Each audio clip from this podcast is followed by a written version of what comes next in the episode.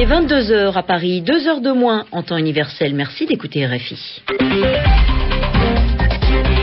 Lucie Monnier-Reyes. Bonsoir et bonsoir à vous Muriel Pomponne.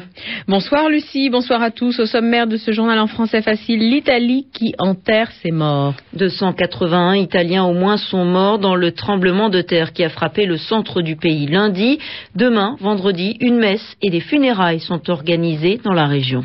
En Chine, nouvelle exécution ce jeudi. 2 personnes condamnées à la peine de mort ont été tuées. Elles étaient accusées d'avoir commis un attentat avant les Jeux Olympiques. Et puis les Algériens votaient aujourd'hui. Ils devaient élire leur président. Le taux de participation est plus élevé qu'il y a 5 ans.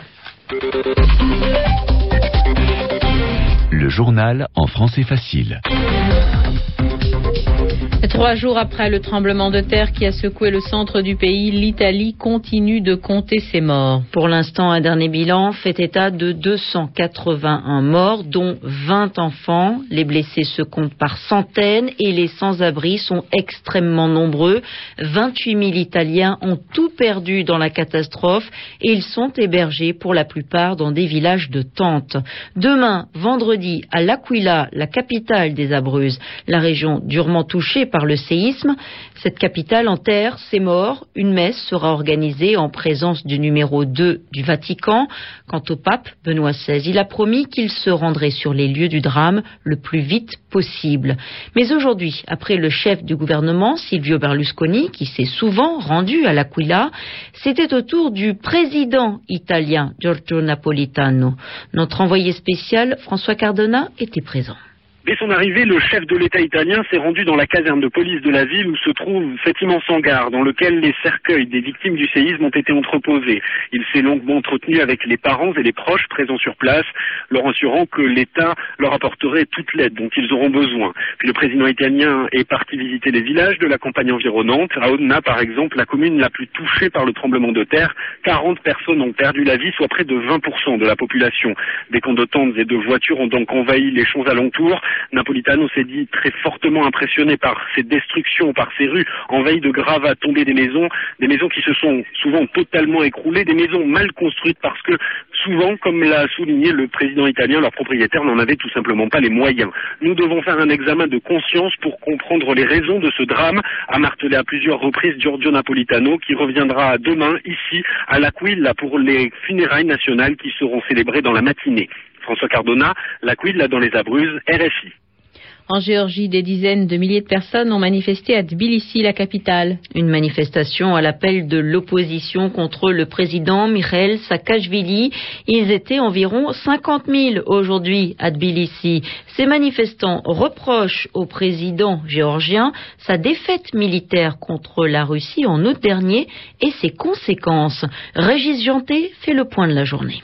La manifestation s'est bien passée, s'est passée dans le calme. Il y avait des inquiétudes ces derniers jours, c'était assez tendu entre le pouvoir et l'opposition avec des accusations un peu réciproques, l'un de vouloir détruire le processus démocratique, l'autre de vouloir enflammer le pays. Ça s'est bien passé, dans le calme, il n'y a pas eu d'incident à déplorer. Il y avait environ 50-60 000 personnes qui ont, au pic de la manifestation, ont suivi les 13 partis de l'opposition géorgienne. Alors en Géorgie, c'est beaucoup, la Géorgie est un petit pays, et en même temps, c'était sans doute trop peu pour l'opposition qui avait dit ces derniers jours qu'elle espérait bien avoir 100 ou 150 000 personnes dans la rue, mais il n'y était pas, c'est assez évident. Alors ces espoirs sont déçus, même si personne ne le reconnaît publiquement.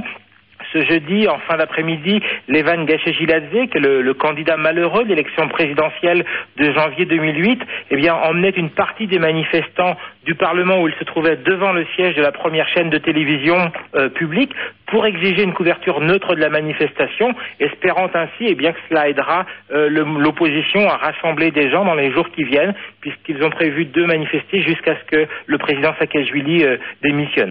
C'était Régis Genté à Tbilissi, la capitale de la Géorgie. RFI.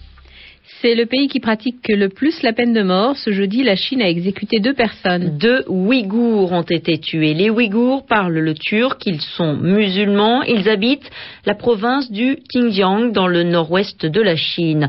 2 hommes étaient accusés d'avoir mené une attaque terroriste qui a fait 17 morts, précisément dans le Xinjiang, en août 2008, c'est-à-dire juste avant les Jeux Olympiques.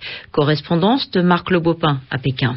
Ces 2 militants avaient été reconnus coupables par un tribunal de Kashgar d'attentats terroristes contre la police des frontières. Ils avaient précipité leur camion contre un groupe de policiers, provoquant ainsi la mort de 17 personnes. Les 2 assaillants avaient également été accusés d'avoir jeté des bombes artisanales sur les forces de l'ordre. Un attentat qui avait largement alimenté les mises en garde des autorités chinoises contre la menace d'actes terroristes à la veille des JO. Pékin allait jusqu'à affirmer que les terroristes ouïghours cherchaient à s'emparer d'un avion de ligne pour le précipiter sur les sites olympiques. Une menace jugée peu crédible par les experts, mais qui avait surtout justifié la mise en œuvre d'un encadrement très strict de cette minorité ouïghour pendant toute la période des Jeux et les mois précédents, ainsi qu'une présence renforcée de l'armée dans la province du Xinjiang. Selon l'agence de presse officielle Chine Nouvelle, l'exécution des 2 condamnés s'est déroulée ce matin à Kashgar, dans l'une des zones les plus sensibles de la province, à la frontière avec les républiques d'Asie centrale, une exécution en public dans un stade où avait été réunis 4000 personnes. Marc Lebeaupin, Pékin, RFI. On le disait gravement malade, voire mourant, et pourtant Kim Jong-il s'est montré aujourd'hui. C'est la première fois que le dirigeant nord-coréen apparaît depuis le mois d'août dernier, où il a eu une attaque cérébrale, c'est-à-dire une attaque au cerveau. Kim Jong-il a été réélu sans surprise à la tête du principal organe de commandement du régime, à savoir chef suprême des armées.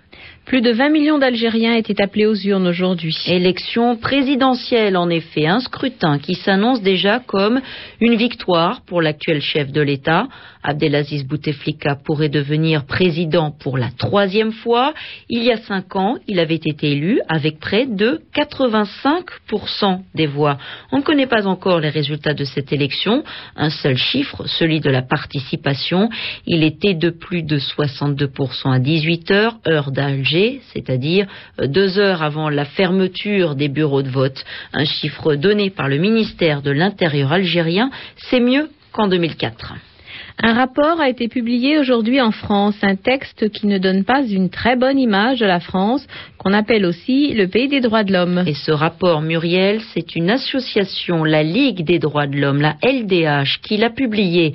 Un texte qui paraît tous les ans et qui fait état des libertés en France.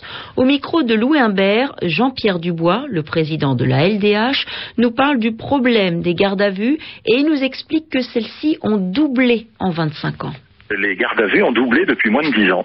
Alors, la question que nous posons, c'est pourquoi ? Je vais rapprocher ça d'un autre chiffre, incontestable lui aussi. Il y a 2 fois plus de prisonniers en France qu'il y a 30 ans. Alors, est-ce qu'il y a 2 fois plus de criminels qu'il y a 30 ans ? Est-ce qu'il y a 2 fois plus de raisons pour les policiers d'arrêter de passer en garde à vue des citoyens qu'il y a 10 ans ? Ou bien est-ce que tout simplement, nous sommes en train de changer de société sans nous en rendre compte ?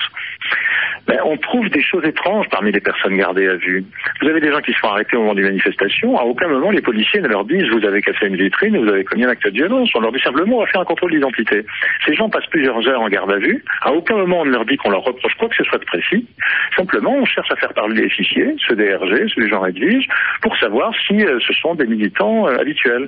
Je me demande si l'utilisation de la garde à vue et des fichiers n'est pas en train de confondre les gens qui ne sont pas d'accord avec le gouvernement avec des terroristes ou avec des délinquants. C'était Jean-Pierre Dubois, le président de la Ligue des droits de l'homme. Il était au micro de Louis Humbert. Après la Ligue des champions, mardi et mercredi, place ce soir à la Coupe de l'UEFA. Il s'agit de football, bien sûr, Muriel. 4 quarts de finale aller au programme.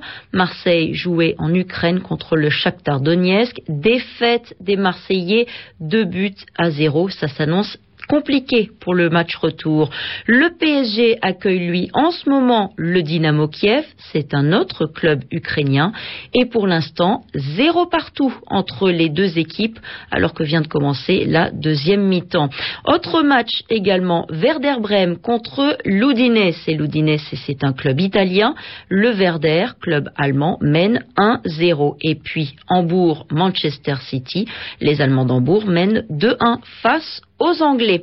Il est 22h10 à Paris. C'est la fin de ce journal en français facile. Merci Muriel Pomponne et merci à vous, auditeurs, de votre fidélité. Une très bonne soirée à l'écoute de Radio France Internationale.